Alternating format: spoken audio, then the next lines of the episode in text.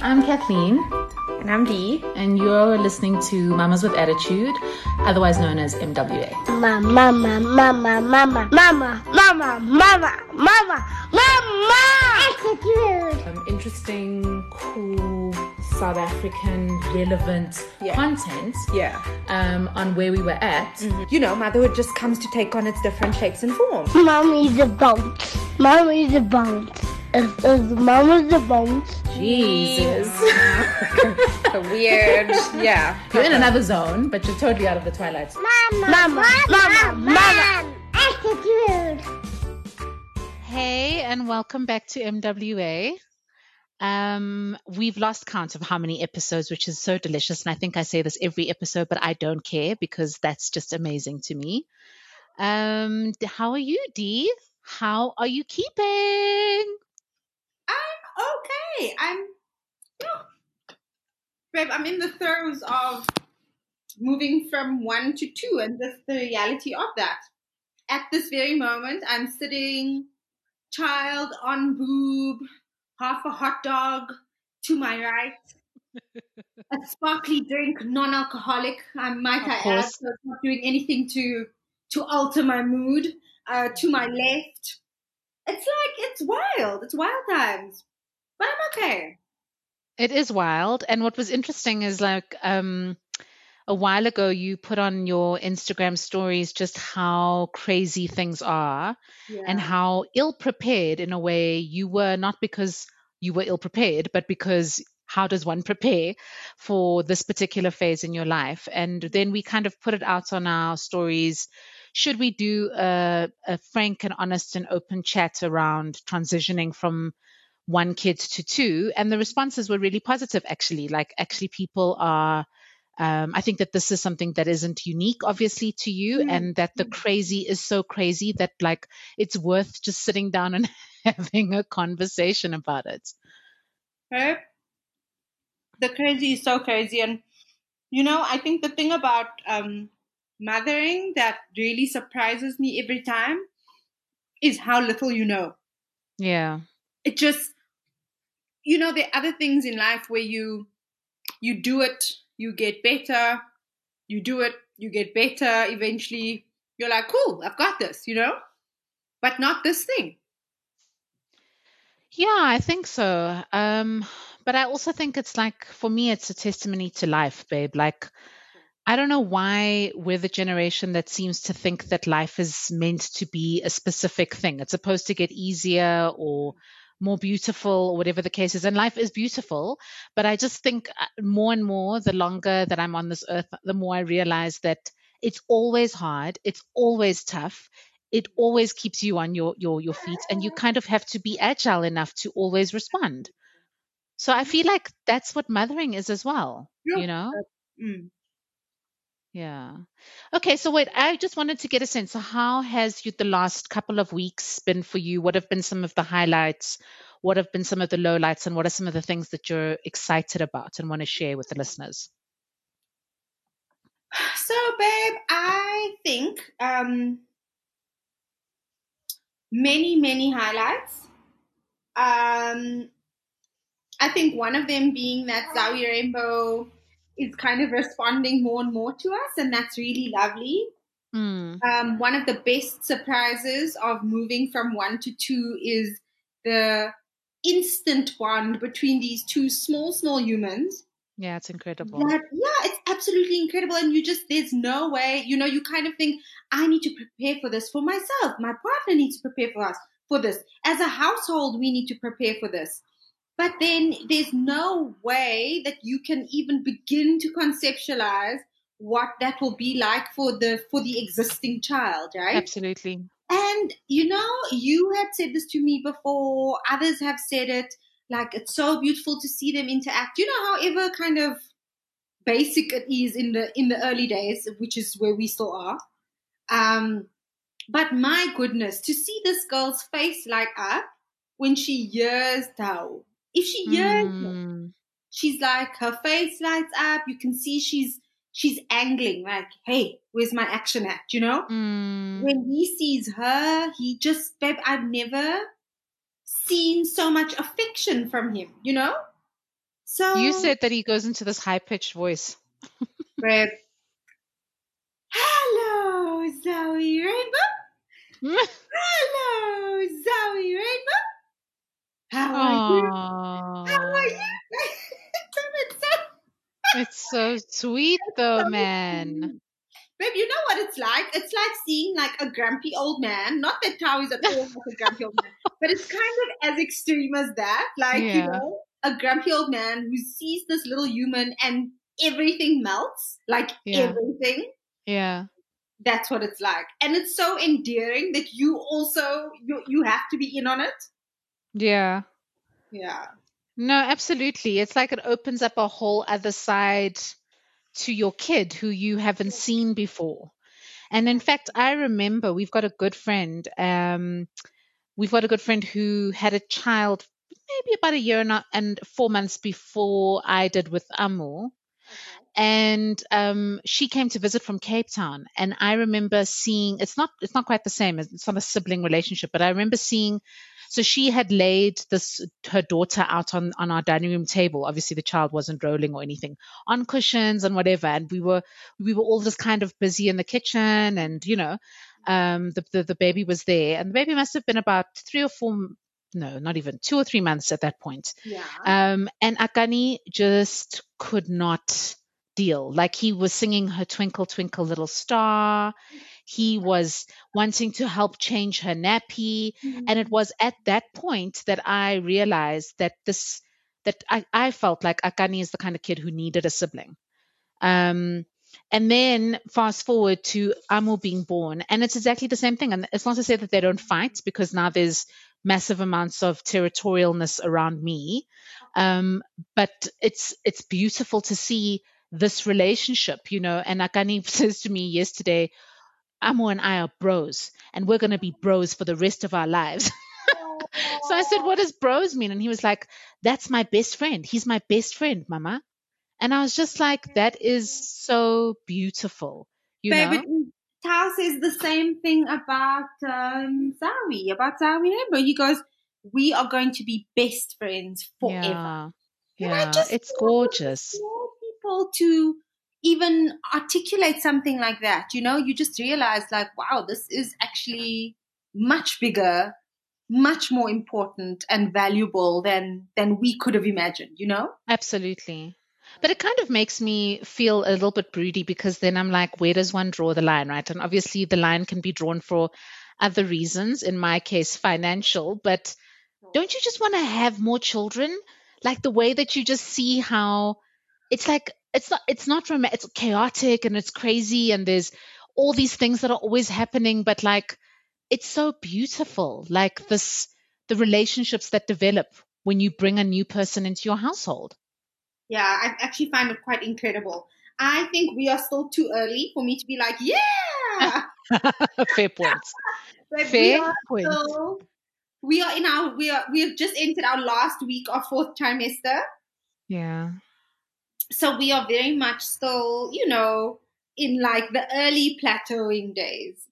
I was just thinking like yesterday or the day before, how already I'm so glad that we're out of that initial post-birth stuff, you know? Yeah. Like, it's a beautiful haze, but it's also, you're so disoriented. I felt completely shook by that experience, and I think I need a little bit more space from it, even though, you know, I am the biggest advocate for another one. Okay, but before we get into that space, let's just finish off talking about what are some of the other things that have excited you in the last few weeks? What are some of the big things that have happened in your household or are happening? Okay, so that's Zawi Rainbow. She looks around and, you know, she's kind of a little bit more agile, which is always so funny when you speak about such small babies, because they still basically do nothing. And then in a year's time, you're like, wow, they're so big now. And, you know, and then like 3 months old is like, what? But I mean, I get it. I get that around every corner we have to celebrate, you know, we have to celebrate whatever that is, wherever you're at.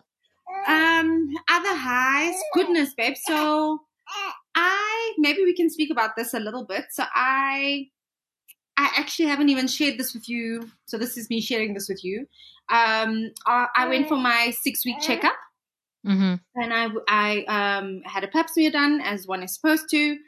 And I was then, well, you know this part, but just for the listeners, for the background. Sure, context. I was then told that some abnormal cells had shown up. Atypical cells, yeah. Exactly. And so went for a colposcopy. And that was exactly a week ago, Friday. And then I was told I would get the results back by Tuesday. Didn't get them. I've been calling the gynae every day since like Wednesday. Cool. Phone this morning.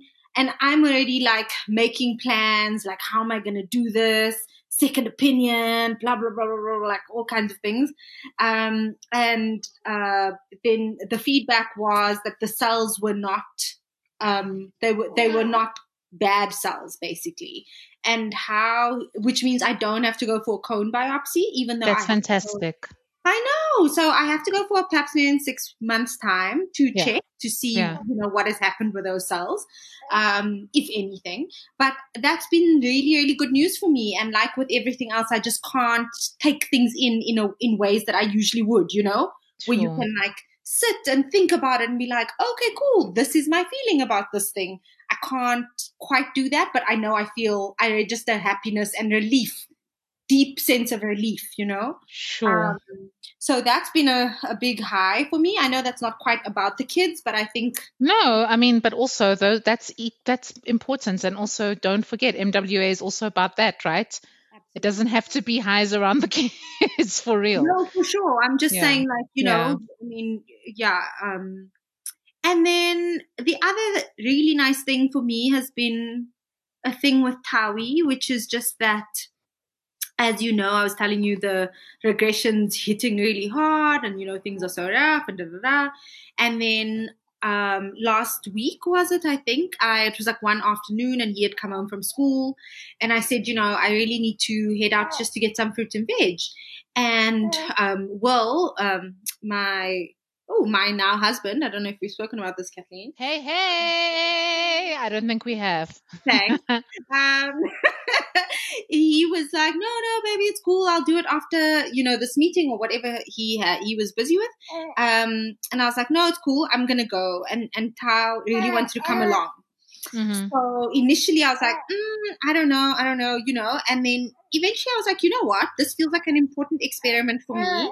And so I just took them both with me. And I feel like ever since then, he and I are just in a slightly better place. That's fantastic. Yeah. He was looking for your attention. And now that he's got some of your attention, he feels better. Totally, babe. And the fact that I could just see that for what it was, because there was a moment when we were all getting in the car and I was like, oh my God, this is completely crazy. But then I was like, you know what? It's fine. Like, if we get there, it's not the end of the world. We'll just literally turn back around and come back home.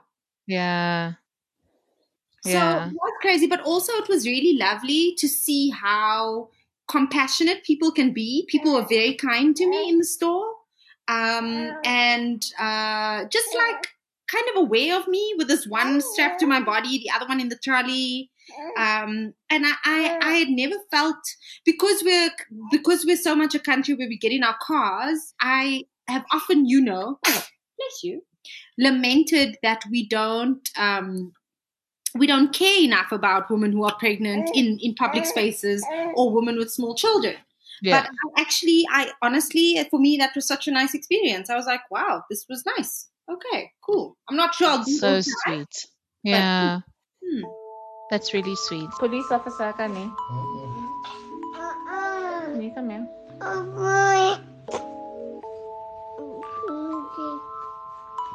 What are you doing?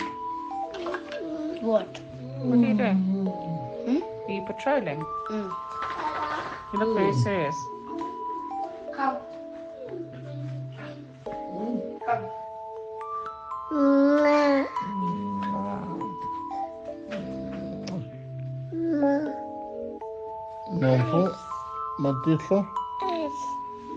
Tell us about the husband. Your turn.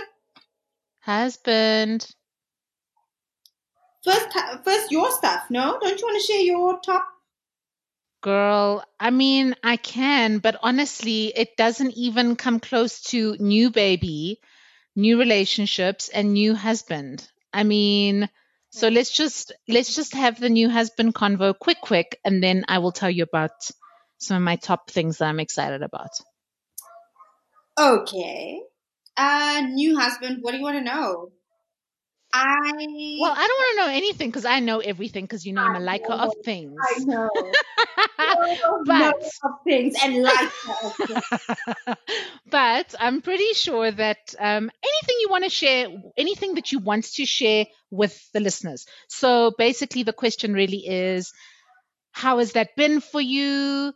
Is it amazing? In amongst the sleep deprivation and the crazy, but like, yeah, like maybe you want to give a little bit of a sense of like that particular day and how gorgeous it was and intimate. Babe, it was so wonderful. Like, we were 3 weeks into Zawi Rainbow's life. We had, I think, done home affairs. Well, not me, but Will had been to home affairs, I think maybe 4 times. And I think I'd been with him once, and which meant Zawi Rainbow had to come with us once. We also put my mother in the car because she was still here, so that we didn't have to take the baby into home affairs with us, etc. Because the previous time that Will had been there, the person who helped him was like, and then where's the mother to verify the mother? How must I know the mother? Okay. No, babe, everyone must be there. It's crazy. No. Everybody. Everybody and its mother. Everybody. But then, if you're married, nobody needs to be there. Nobody. I was like, okay, this is interesting. So fine. We tried to register this child, and obviously it's still COVID time, so things are constantly changing. The pregnancy groups are popping off because there's so many possibilities to registering, blah, blah, blah, blah.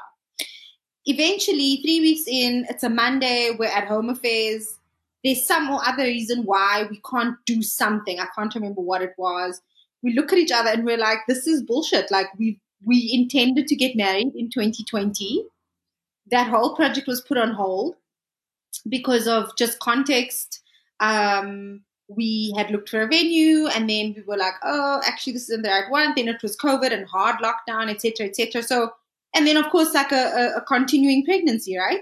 Mm. So we made the decision to then park the wedding. Mm. So then, like, there we are standing in the home affairs parking lot looking at each other before we now get back in the car with a small baby and my mother and the whole damn house. We're like, we should just, let's do it. Like, I love you. You love me, right? Maybe. In a fit of hormones and, you know, euphoria because, you know, we're still high on birth and we'll amazing. Still everyone, yo, women are amazing. Yo, like this, babe. Yo. Yo. So we then decide like there on the spot and then don't speak about it for the rest of the day pretty much. And then that evening, as we're like getting into bed in the haze of exhaustion of the day, they're like, okay, so we're doing this, right? Yeah. It was actually hilarious. And then I think for another day or two afterwards, so as things get slowly pulled together, we just keep kind of checking in this really funny way. But the other thing was that our parents in the almost 4 years that we're together now had never actually met. And so on this one weekend, they were going to be in Johannesburg to meet the baby. Mm. And so that was the other reason we were just like, there is absolutely no reason why we can't do this. Absolutely. We love each other so much. We care for each other so deeply. We're building a family. We're building a home, and we are like actively pursuing all of that all the time. And in a way, it was actually just so wonderful because we kept getting so tripped up about numbers and about where and how. And absolutely, yeah. So, babe, it wasn't ideal. Until the Saturday morning, I was like, no, cool. I've got that dress in the cupboard that I haven't worn. Lockdown sale. Forgetting that my boobies, my entire body massive. Yeah. You know, Yeah, completely different. And you're like in that in-between stage where you don't know what you are and how to dress for it. Okay. I mean, I'm still really there, truth be told. I have like a pair of shorts that I got into yesterday and I told Will, these were postpartum shorts with Tao. So I was like, okay, cool. I can fit into these shorts now. But I have this one pair of shorts, two dresses, and like none of it that's actually fitting for summer. Yeah. So, you know, it's like really, it's a weird phase. And until that morning, I hadn't tried anything on, but we had managed to pull together a ring for Will, a couple of beautiful platters from a really lovely place just down the road that you and I both know, and some bubbly and a photographer even. Flowers, babe, I was so chuffed, you know. Everything just came together, and it was literally within the space of like 5 days, and that was what was so remarkable for me. Like even your ANC, like meeting up with the lawyer, putting the ANC together, like all of it came together so seamlessly. Yes. Babe, and for me, around each corner, because that was how it went down, I was just like, this is so deeply affirming. Sure. For this relationship and for what we're doing moving forward. Yeah. You know? Yeah. So, of course, we're very hopeful about having a bit of a party at some point whenever the world permits. Yeah. But for now, you know, here we are. We're quite chuffed with our lives and with each other. And it's quite funny because just this past week, I've started saying to Will, yo, baby. But like this is like at like 9 p.m. because like, you know, I usually get into bed like just after that, but now I like look up and then I'm like, no, baby, you know, I think I like this marriage thing.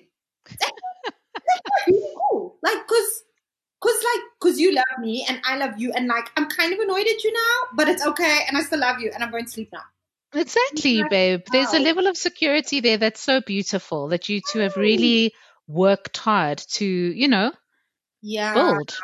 Mm. I know it sounds completely nutty to say it that way, but I feel like I want to say that to him sometimes because exactly that. It's that level of security where you're like, I care so deeply for this person. I really don't want to cause them any harm.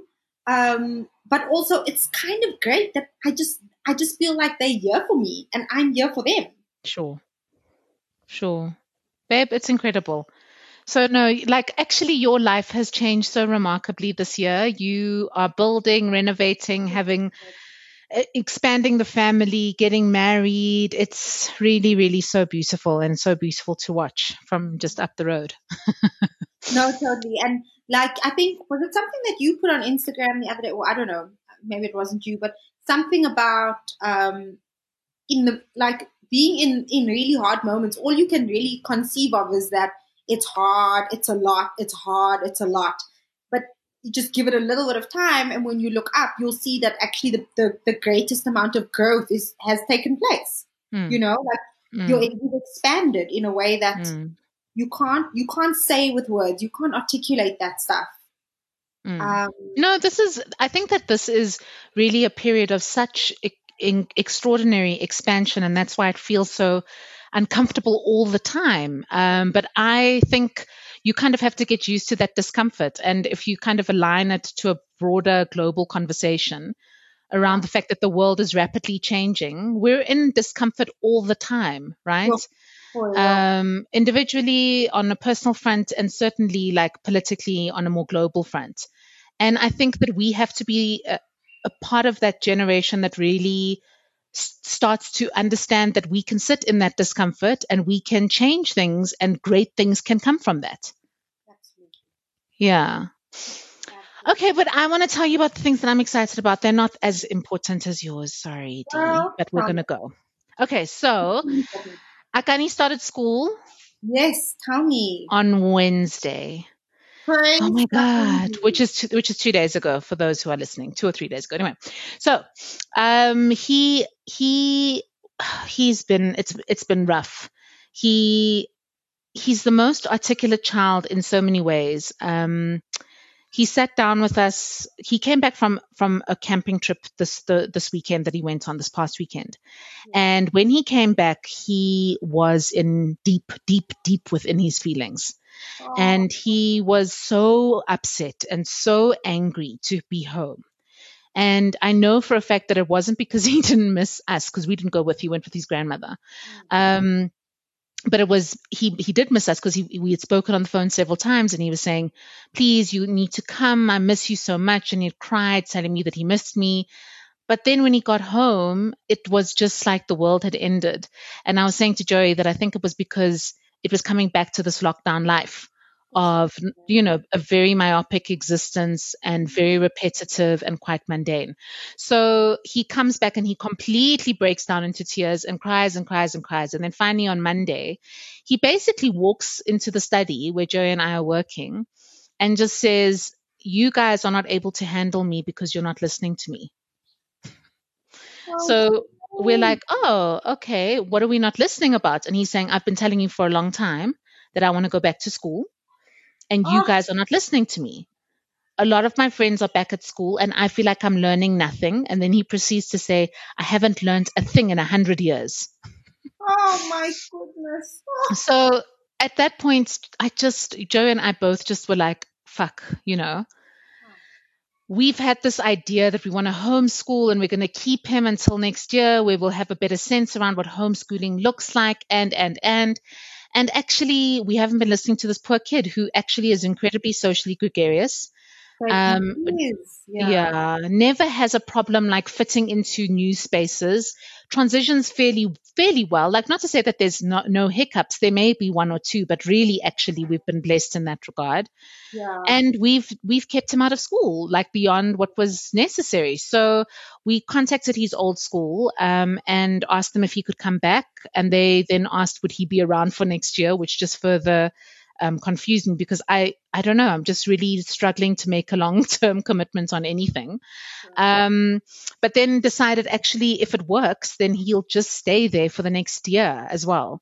So we sent him to school. That was on Monday. And then by Wednesday, he was going for his first day. And then we just decided to amp up everything really, which is the kind of family that we are. We talk ad nauseum, do nothing, talk ad nauseum. And then on a day, decide to do all the things and make all the decisions. So we've enrolled him in swimming and in gymnastics and in soccer.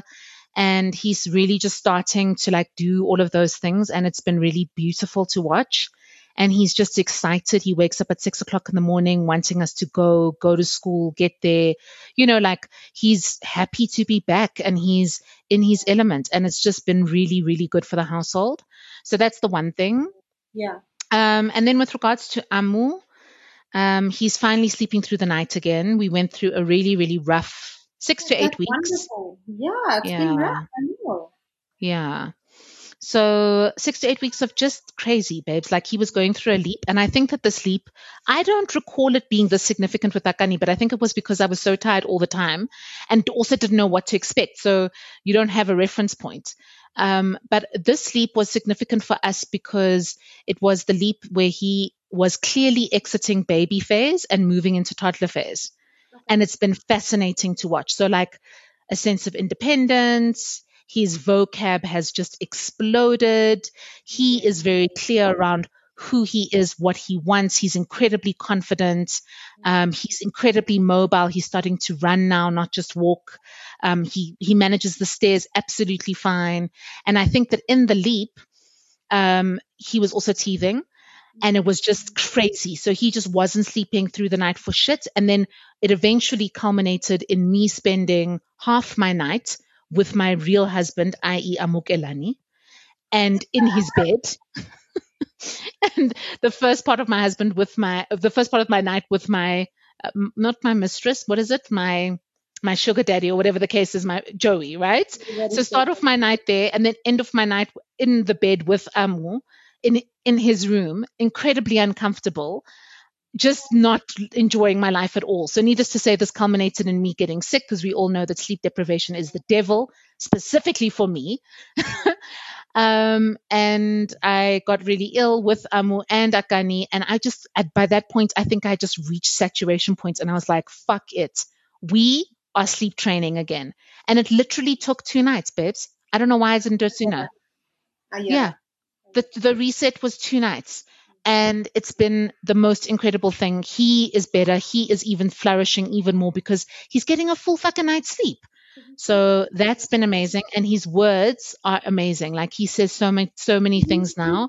And it's been, he talks so beautifully, babes. Yeah. And it's been so amazing to see the conversation, because now, like, you see the interaction with your kids when there's a baby and your toddler, obviously. But it's, as you say, like, it's a weird interaction. You can see that there's a relationship that's being formed, that there's a lot of love, that there's a lot of reciprocity. They can communicate with each other beyond just having to use words. But then when they start, like, talking back to their brother, it's like a whole other ball game. It's been so cool. Sure. So, like, I'll just hear little conversations on the couch, like, Amu, what are you eating? And Amu will respond, popcorn. And I'm like, oh my God, that was a whole conversation. Oh my goodness, that is so cool. I can't wait for that. Yeah, it's so... boxes, babe. Yeah, yours are, babes. Luckily, Amu is not. Akani is talking all the fucking time. It's exhausting.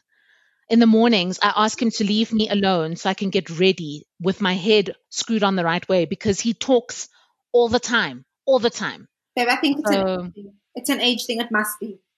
Yo, it is exhausting.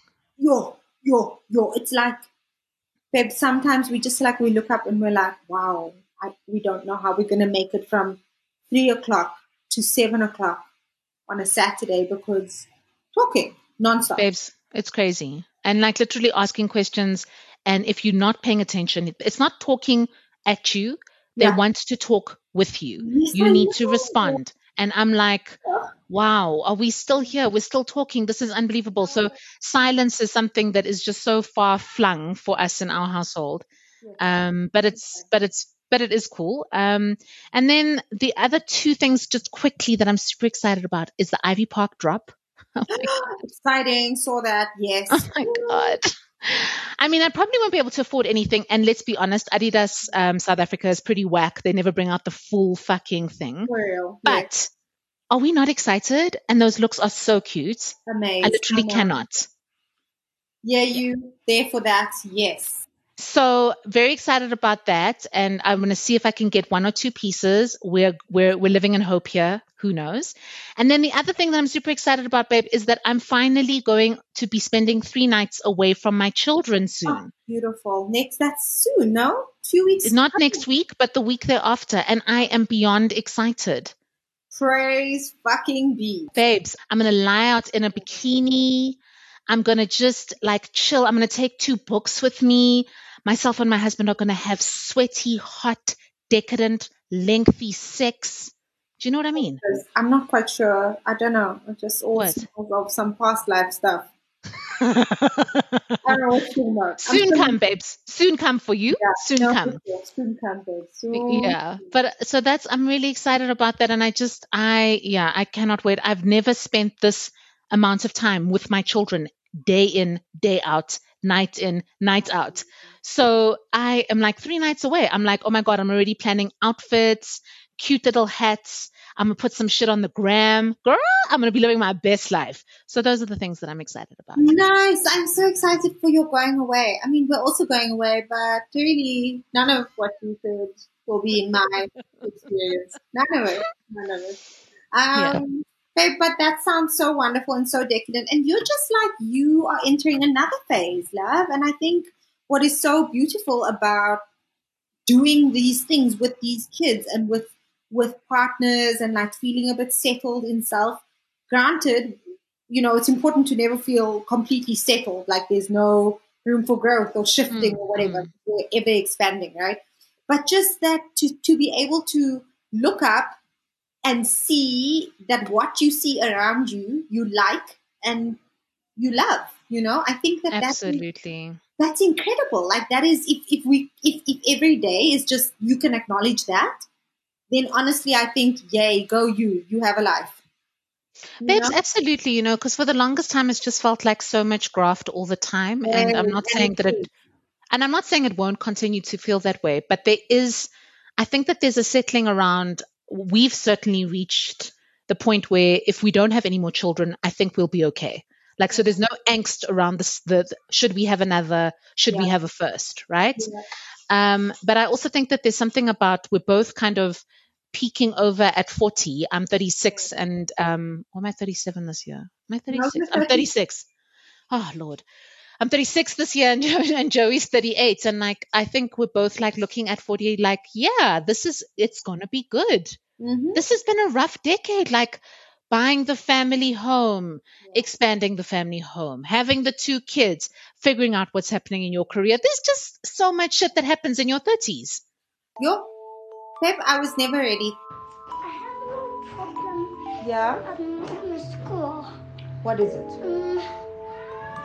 We still have a big trap there. But a big what? A trap. The bad guys, but not quite working. Special glue? Yeah. I think we need to think about that some more, Tawi. Yeah? We have to catch those bad guys. Okay. Something I've been kind of running in the back of my mind for most of this year has been the fact that my parents were 36 when they got divorced. But specifically... Girl. My mother, I've been thinking a lot about my mother as 36, right? She got divorced. And I remember thinking at the time... With the 13-year-old. You were 13, eh? How old were you? Must have been like 12 or 13, yeah, something like that. So she was 27. Well, they're the same age. So they were 27 when I was born. And then 4 years later, my sister was born. Yeah. So just hectic, right?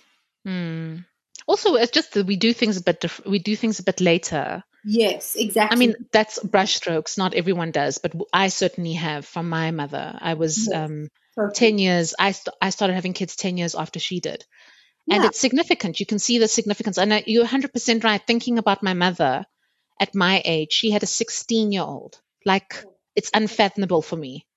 Exactly. Yeah. It's unfathomable, babe. Yeah. Anyway, so no, sorry. Okay, so now I just wanted to talk about transitioning from 1 to 2D and what it's been like for you, because it's been really interesting to watch like this early phase.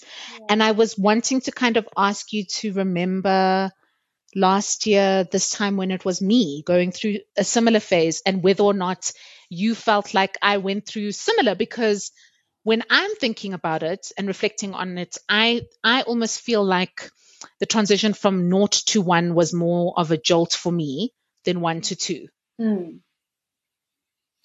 Yeah, interesting. This past weekend, I was actually chatting with, Will's brother and his sister-in-law were around, and they have 3 children. And I was saying, you know, I genuinely feel like the jump from 1 to 2 has been way more jarring for me than from 0 to 1.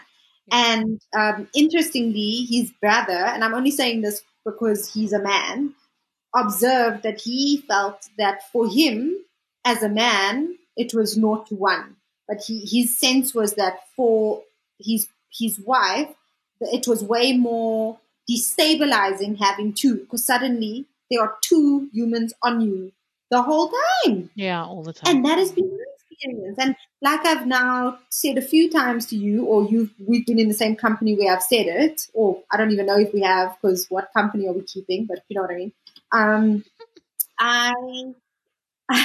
I remember going to this antenatal class when I was pregnant with Tao, and one of the doulas who she did the class that day, and she was like, you know, it's okay to feel completely touched out with them, because it can feel so overwhelming. And you know, I actually, it stuck with me, because then when he was born and the months went on and the months went on, I was like, I don't know what she was talking about. That's not been my experience at all. I had other feelings, but not that. Babe, from the jump with Zawi Rainbow, I think I felt like that. Not from her, but from having 2 on me. No, sure. Yeah. So I have certainly found, differently to what you've just said, I've found it way more challenging from 1 to 2, the jump from 1 to 2. But also, I feel like it's an unfair comparison because I'm living a completely different kind of life.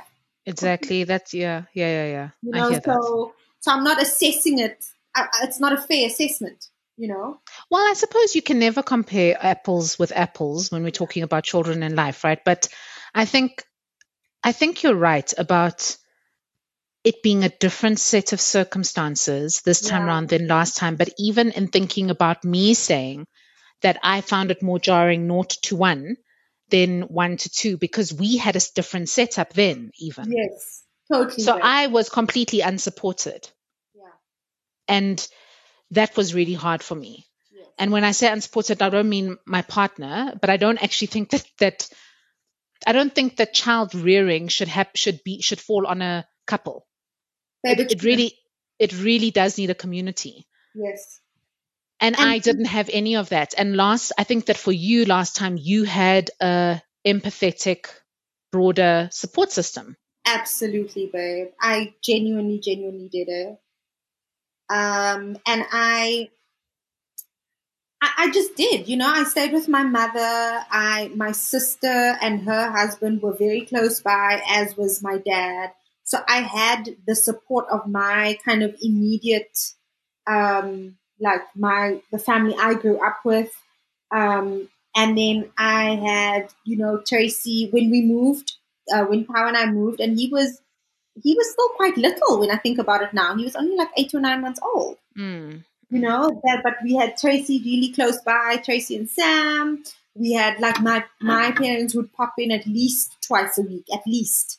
On weekends, I could like leave him there or, you know, like there's a whole host of things that were just in place living there versus this experience where I have an incredibly present partner. But as you're saying, that shit shouldn't fall on a couple.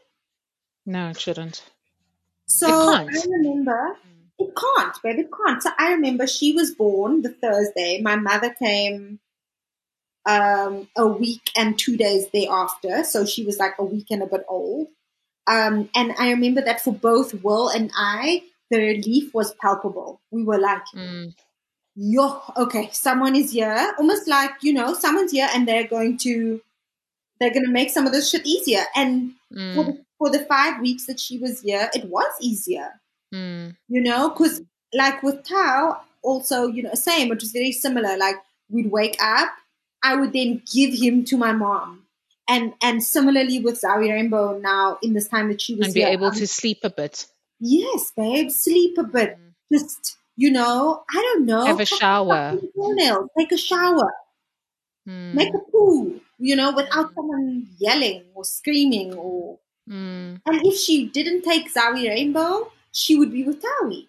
So that was the other thing that was really wonderful was just that there was this cushioning, this inbuilt support.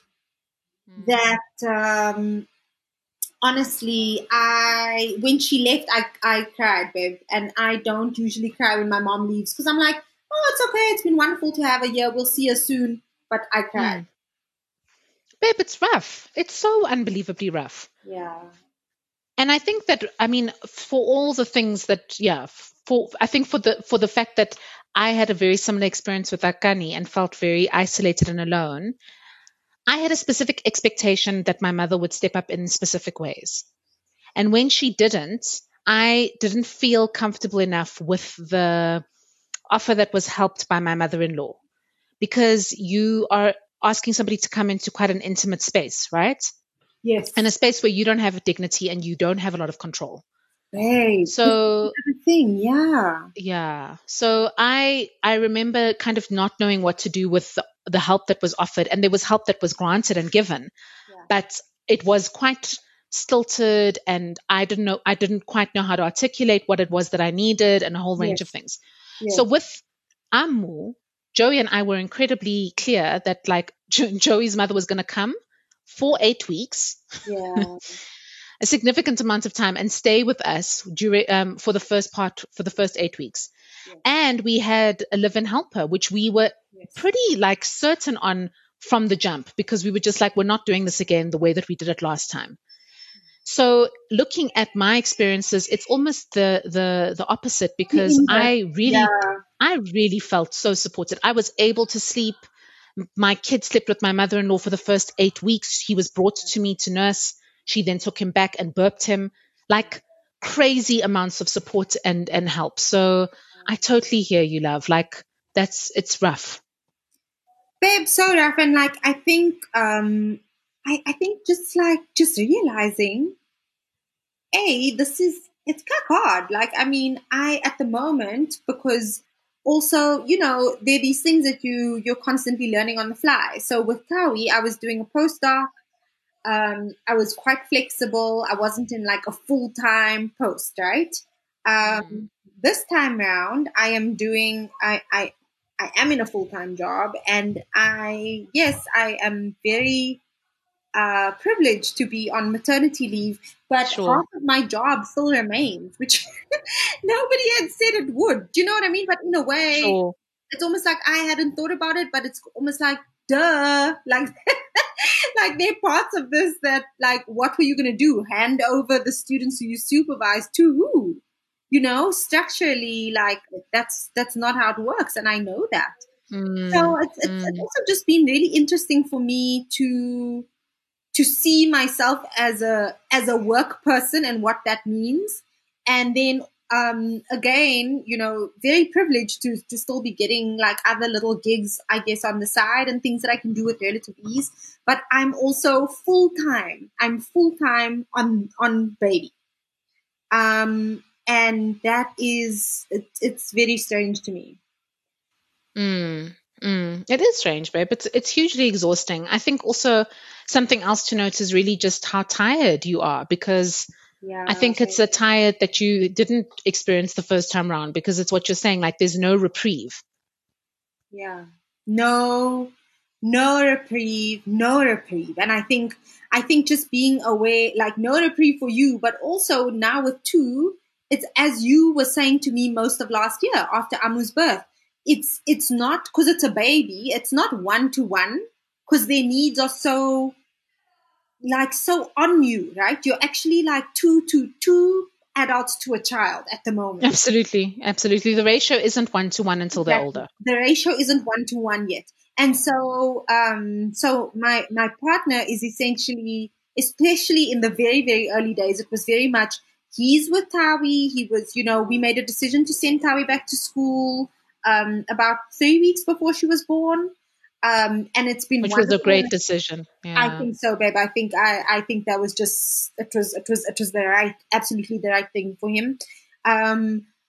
But what it has meant is that's been his gig is the toddler, and for the very, very early days, all I could do was her, and somehow gather the strength to just make it through every single day. 100%, yeah. You know, and I think if you do have two parents in a household, that tends to happen though, because you're not able to splinter yourself any further. Breastfeeding on demand is a full-time fucking job. Yes. You can barely jump in the shower. Yeah. So I know that for us as well, it was very similar that Akani was Joey's business and Amu was mine. Yep. And just what it is. Yeah. But it's so funny what you're saying about the ratio as well, because every time Auntie Tunu would go home for the weekend, I would be in a complete and utter state, because I'd be like, the ratio is, the balance is off. The balance is off, you know, because it literally takes me and Auntie Tunu to like do Amu, and Akani kind of gets a fraction of Auntie Tunu, a fraction of me and Joey.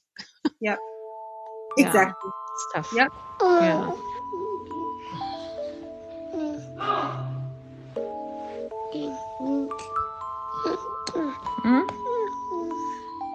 Water. Say water. Opened it. Say water. Water. Okay, I'm opening it.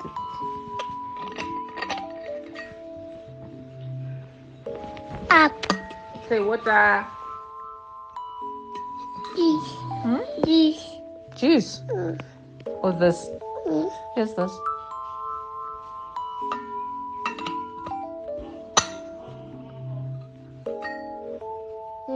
But I read somewhere that, not somewhere, I'll actually quote it. I read it from this weird blog.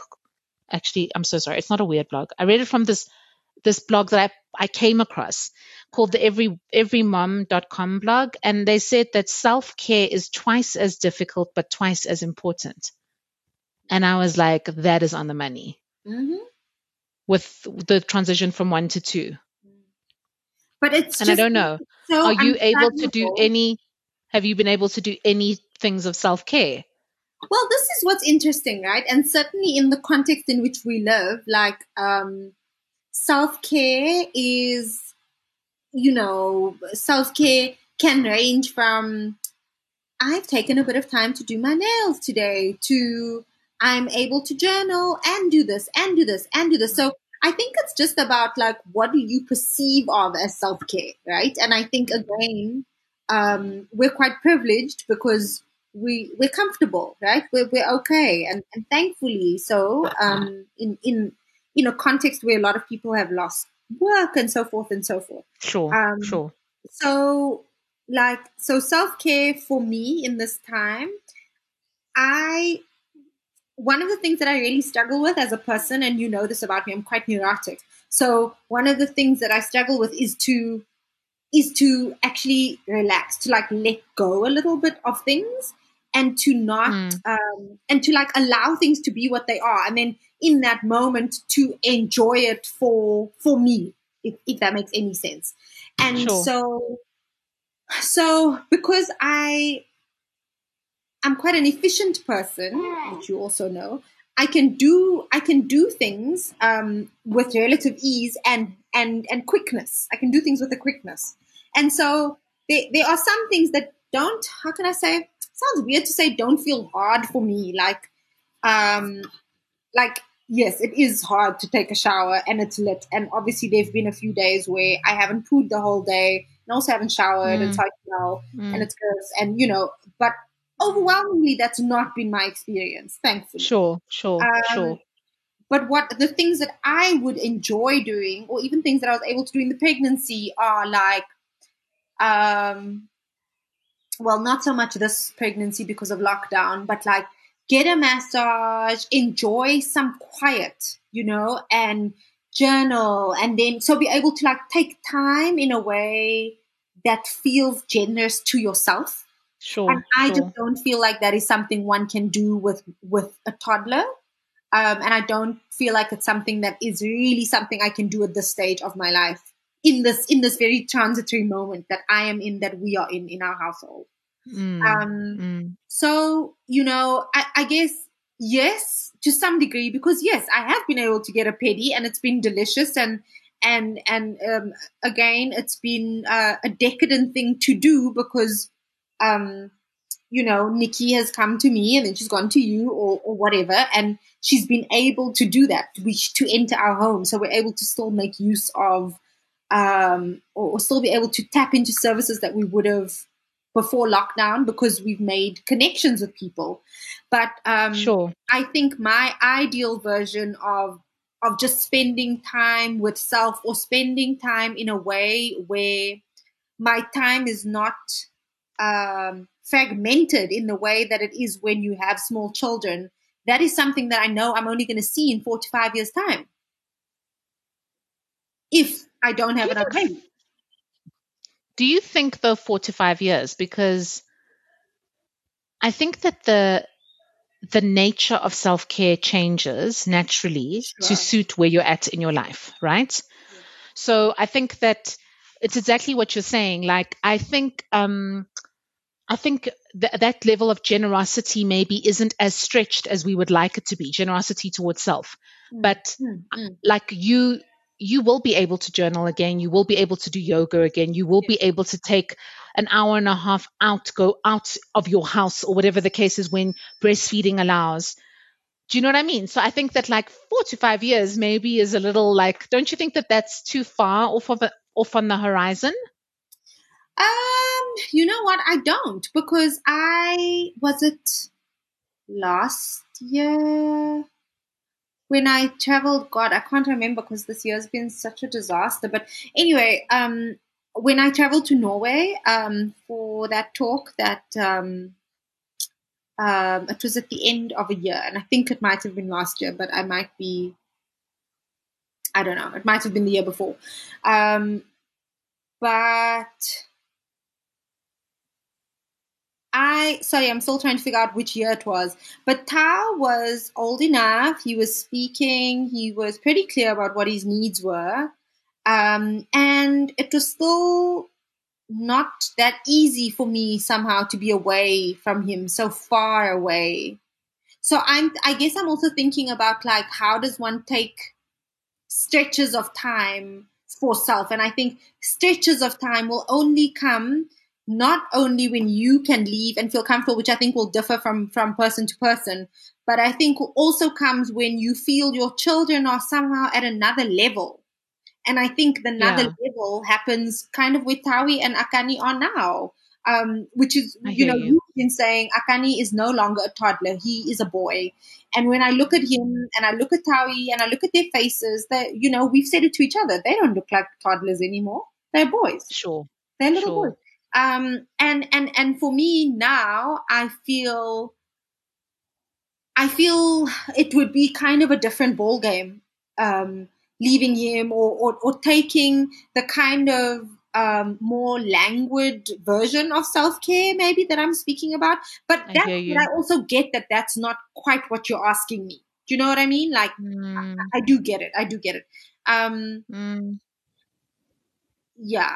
And I think also support, again, this thing of support. So with Tao, I would leave and, like, I'd go out for a meal or whatever much earlier because I could. Because I was like, oh, he's with my mama. Sure. And now what does that now look like for you and Will? Exactly. Virtually impossible. Yeah. That's really interesting. And then stuff around, I wanted to ask you, for me, another experience that I kind of think is so glaring around this shift from 1 to 2 kids is that your priority rung becomes even clearer.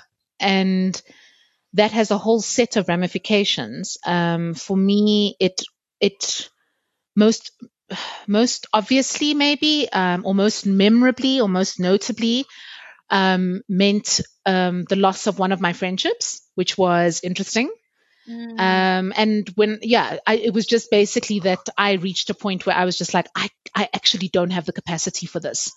And for a whole range of different reasons. Obviously, there's a lot of personal stuff there, but, like, just the relationship then kind of went into a demise. And interestingly, again, like my sister as another example, who has got a lot of her own personal issues, I then was very clear around ring fencing, even more so when there was a second, because I was just like, I don't have the capacity for this shit. And I don't know if that's been your experience 11, almost 12 weeks in, where you're just a lot clearer around, I have limited amount of time and this is how I'm going to spend it, you know? Absolutely. And I mean, dare I say that because of the space that we're in, it's made me so much more appreciative of this very notion of being married to someone, right? Like, sure, that you can't foresee the shit that will come your way, and there will be shit, right? Because that's the nature of relating. And I also think it's the nature of monogamy. It's so complex, right? Like, I mean, it is, I think, or just relationshiping, because polyamory or whatever is similar, but, like, with its own things. But relationshiping is complex, yeah. Totally. But in a way, it's made me so much more grateful for that, because I think for the first time I can see how walking a path with someone and, like, actively seeing how you build, how you grow. And seeing the children do the same, I think there's something quite special about that. And I think it also makes you realize even more how important it is to ring fence your time and your capacity, because there's not very much. And, dare I say, which I feel we've said many times throughout the episodes, you know, men, there's so much that goes unseen, right? So there are days that go by where, you know, it might look like you're just sitting there, titties out, milk leaking from it, baby drinking, baby sleeping, you don't sleep. You know the kind of humdrum of that loop that you're in for a few months, and it might look like you're doing nothing, but with the second, and you called it, you swing back to your own mind so much faster. Granted, you're still a bit like hazy here and there. I mean, I'm still a bit like, you know, tra-la-la and like not on time and not, you know, not quite together. But they are active thoughts in my head, I think, way more than I had at this stage with my first. Absolutely. And dare I say, one ring fences that time and capacity for yourself, because you also have a greater sense of where you're going and what you want to do with yourself. Do you know what I mean? Sure. So it's not only about urgency. Absolutely. Like I don't have time to be sitting. Like being sitting in the space and just sitting in the space for sitting in the space sake. Absolutely. I gotta keep moving. Absolutely, babe. Yeah. And, you know, dare I say, like, you gotta keep moving because you might also lose your mind. So you absolutely. But I think there is definitely something to be said about seeing oneself faster second time round. That's beautiful, right? Yeah. That was something that completely took me by surprise and took my breath away. You said it, babe. You said it, and you said it to me many times. Yeah. Yeah, like the swing back to self was just it was remarkable for me. Yeah. And it was a swing back with like more velocity in a way. So like you're landing back into yourself running, and you're just like, actually all the things that I know that I want to do are the things that I'm going to get on doing. I'm not like, I think for me, having the second baby, a lot of self-doubt was eliminated in other spaces, in other parts of my life. Like, for example, with the writing, I was just like, fuck it. I can't keep living in this space where I'm like, oh, no one wants to hear my story. Yeah. Huh, what does this really mean? Huh? It's just like, no, fuck it. I need to get on doing those things. And it became really important, you know? So very interesting. And also when you do, right? So I think so interesting. Then you just do. You and I spoke about doing various things over a period of years. And I find it really remarkable that that we have done many of the things that we lamented in our earlier 30s, we've done somehow in the last 2 to 3 years. Absolutely. You know? Absolutely. Mm. And it kind of feels like it accelerates, right? So the more that you do in the world, the more opportunities obviously that open up for you to do. Yeah. The only last thing that I made a note of that I kind of just also wanted to talk about as a point for other people who are considering the transition or who maybe are in the transition themselves of 1 to 2 kids is I remember an acute sense of seasonality and knowing that this was a phase and knowing that the phase would end, which I didn't feel with Akani. So I remember with Akani being in that dark room, lulling him to sleep and being like, this is going to be me for the rest of my life. I'm going to be holding an 18-year-old boy and lulling him to sleep. This is it. This is what my life looks like. And like feeling very existential about the whole thing because every moment felt like it would be a moment forever. Yeah. And with Amu, I was like very much less anxious. This is just what it is. This passes really quickly. And I loved that. Just that acute awareness of seasonality. And it does pass very quickly. Yeah. It really, really does. So and then, wait, actually, in line with what you just said, I thought of something that I wanted to ask you, which might also be interesting for listeners. You knew you wanted a second, but you also ummed and ahed for a while. Can you speak a little bit about what that was and why? So, okay. So I think we actually went from having Akani and then saying no more, that we were done. And it was because it was such a traumatic experience for our relationship. That expansion into a family was really hard for Joey and I as a couple and really hard for us individually. So So that was really tough. And then finally, I'm trying to remember what was the cat. I think it was even Ellie Joe, like this little baby that came round, where I was kind of like back and forth about it. And I was like, I've never seen myself as a mom to one. I've always seen myself as a mom to two. And then weirdly enough, like, because I'm super sentimental and I literally keep every fucking thing, came across the school project that I did when I was 12. And the school project was to make a book about your life. Okay. And then the last couple of pages are about how do you see your life kind of in the future? Oh. And I wrote about myself as a mother to two kids. Oh. And yeah, weird, right? And then I was like, oh my God, like this has been like a long-standing thing for me. I do want another. And then there was a lot of hesitation and reluctance from Joey, and he wasn't interested. So he was just like, there's no ways, we're done. I'm not going back there. Pregnancy was traumatic for us as a couple. It was really difficult for you. Let's just not do it. We're happy. We're fine with just us three. And then, I don't even know what changed Joey's mind. I actually think what probably changed Joey's mind was me saying, I think that it would be good for Akani to have a sibling. And I think that acknowledgement that Akani needed a sibling was enough to kind of. Yes, I remember kind of shifted, yeah. That you guys had seen very good friends of yours where you are friends with brother and sister, and their parents are really old. Do you remember that? Oh my God, yes. Oh, okay. Yeah, that's actually really good. Yeah. Oh, fuck, you're like my memory, babe. This is what besties do for each other. Okay. Oh, thanks for that. So we went out with these really good family friends of ours, and we're very good friends with the brother and the sister, but there's also an older sister who we're also good friends with. And we were sitting with them at the table, and they were talking about their parents, and their parents are aging and the problems that they were having with their aged parents. And they were like basically brainstorming amongst the three of them as to how to kind of facilitate the processes to make it easier. And I remember saying to Joe, that because I'm a single child, to all intents and purposes, I'm not. I've got a brother who's 19 years younger than me, and a sister who's 21 years younger than me on my dad's side, and my brother's on my mom's side.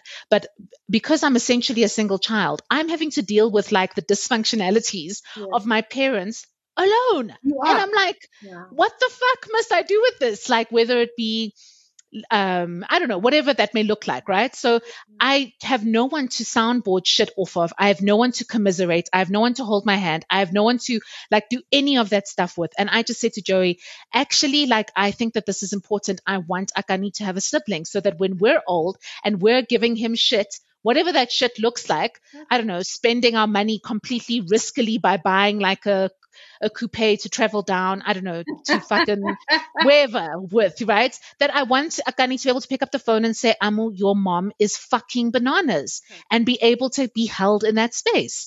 So for me, that was really important. And like, I do not regret this decision for a minute.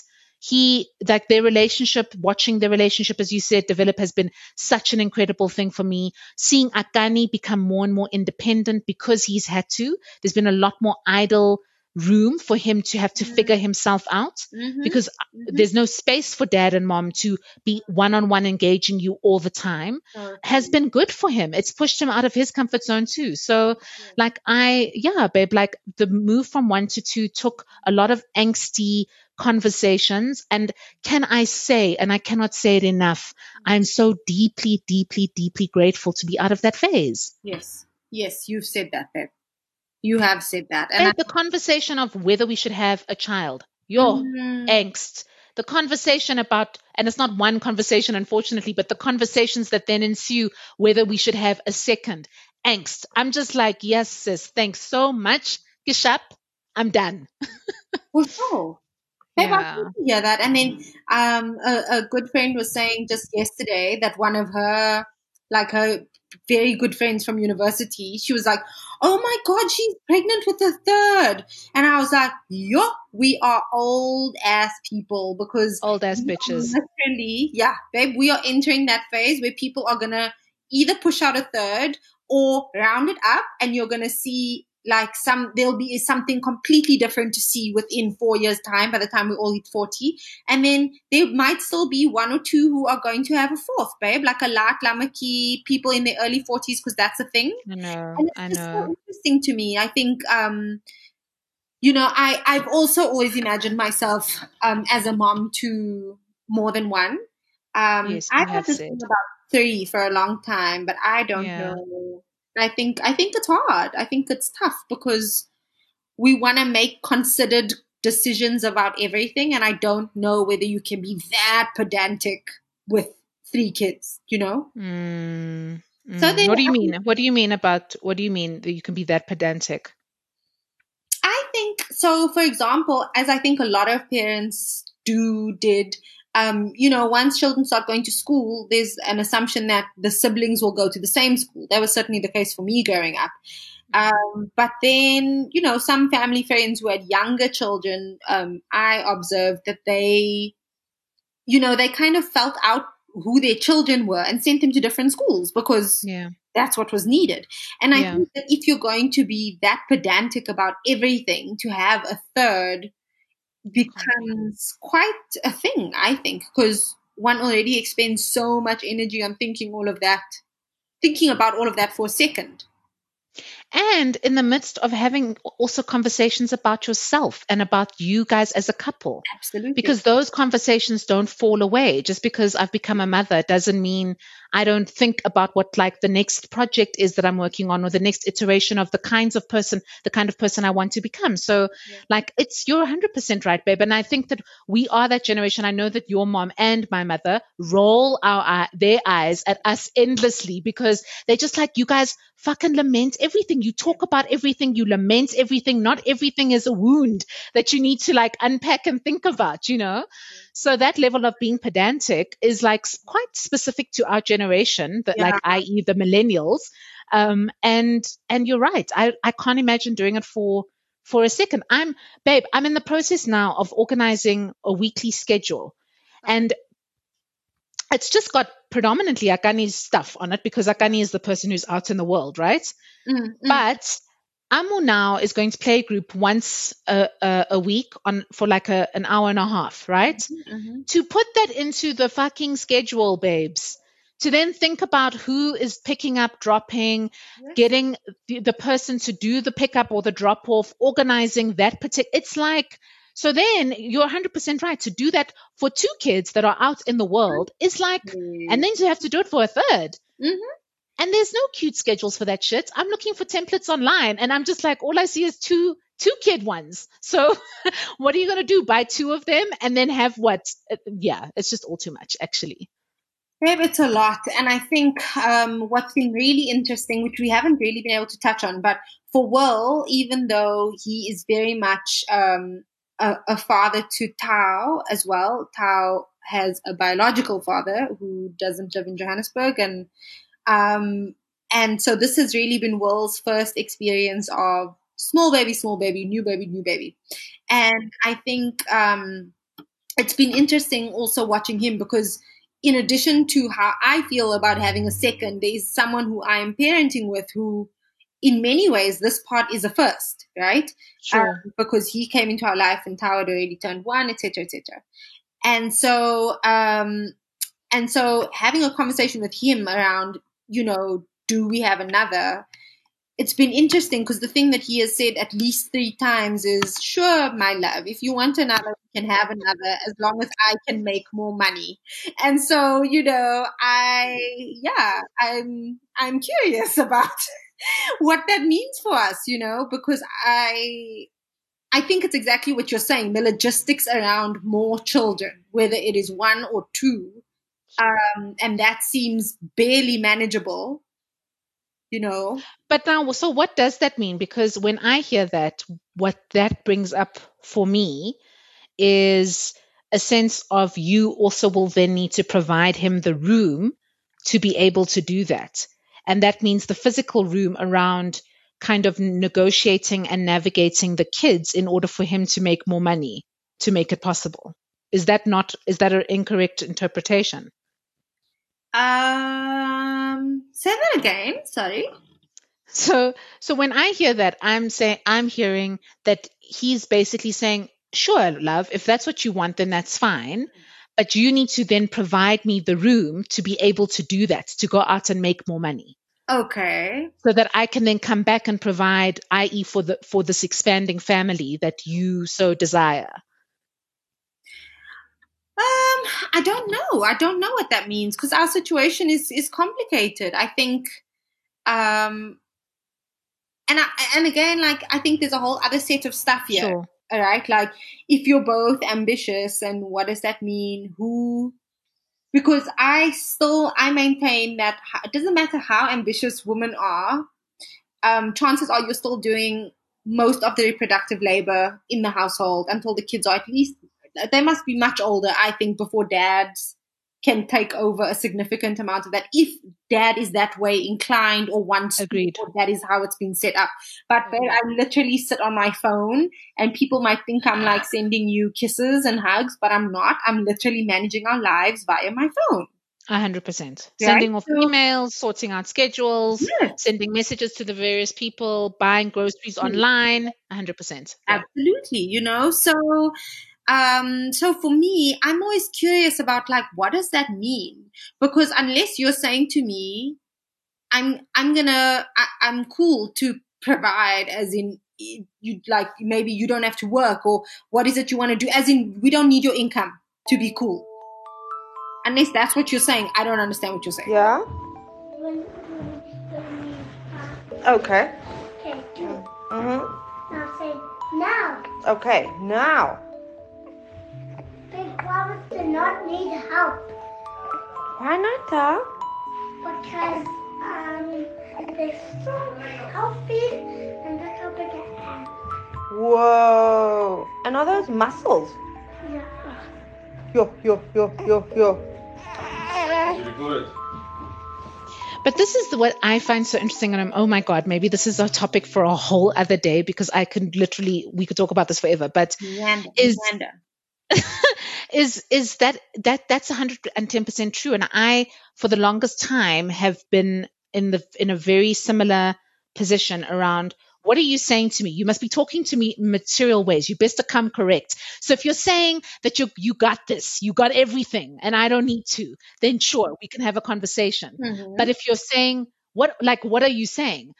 Then if you're not saying, if that's not what you're saying, then you're not saying anything at all, basically was my position, right? Mm-hmm. And I think that for me, certainly this year, I have developed a more nuanced approach to that.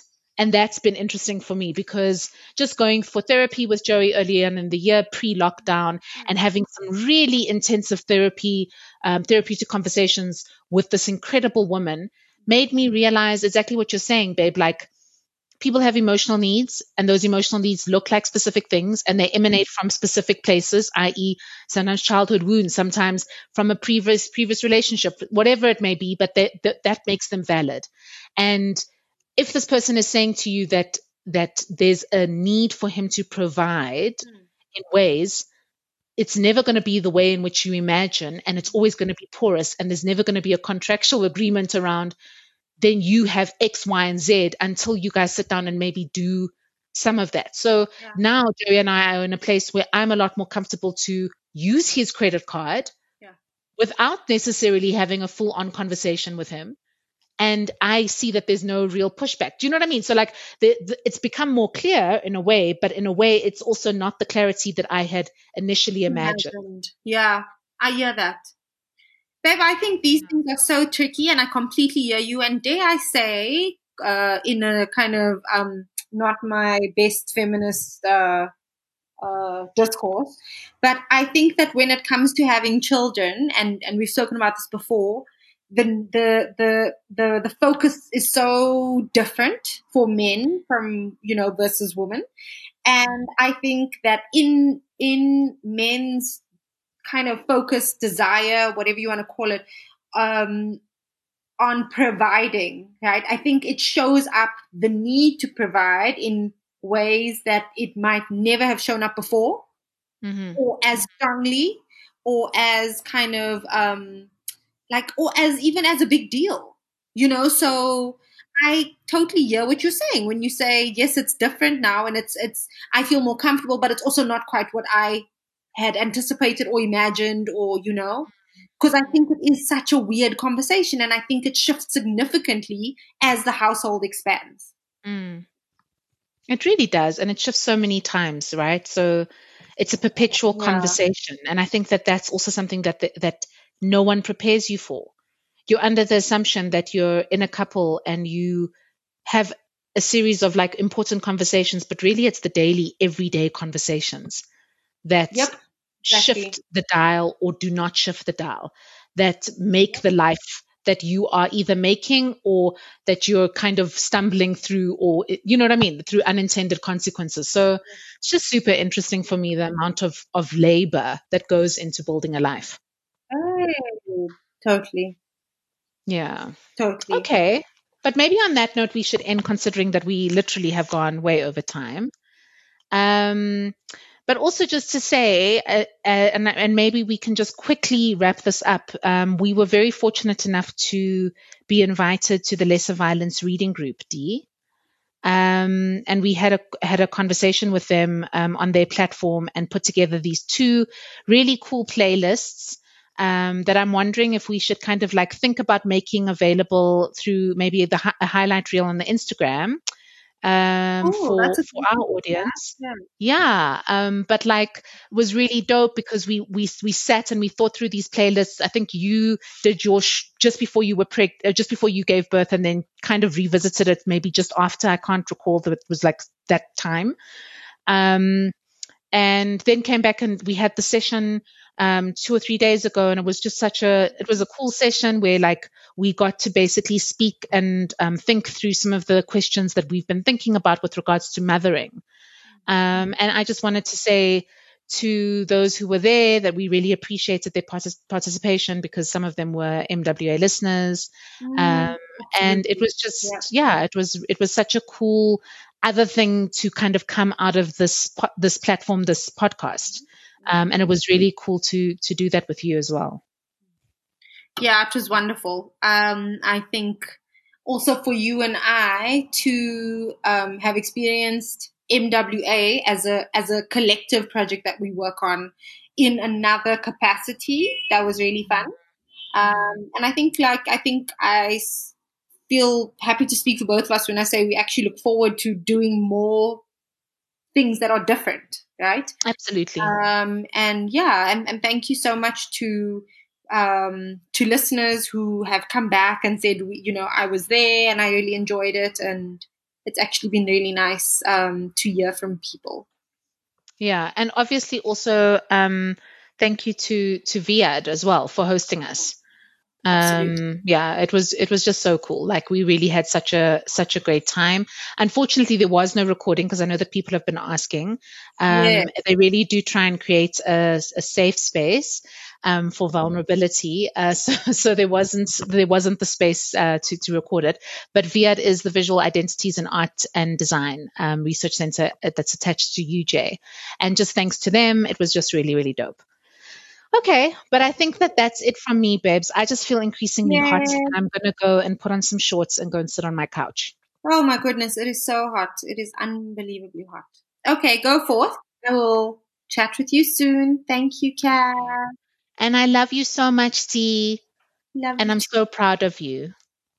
Thank you, babe. I'm proud of both of us. Like, we keep doing the things. And I think that being able to bear witness to showing up, to a bestie showing up in whichever ways, and just being so gentle, you know, I think is in some ways rewriting a lot of the narrative for women, you know, who have children, that it doesn't all have to be this like hugely violent thing, that you can actually find very gentle and very consciously uplifting spaces in people and in other women who care about you very deeply. So that's absolutely nice. And then thinking about soft landings, like, I cannot tell you enough that you've been such a soft landing for me ever since I met you, before children, through kids, and very grateful for you.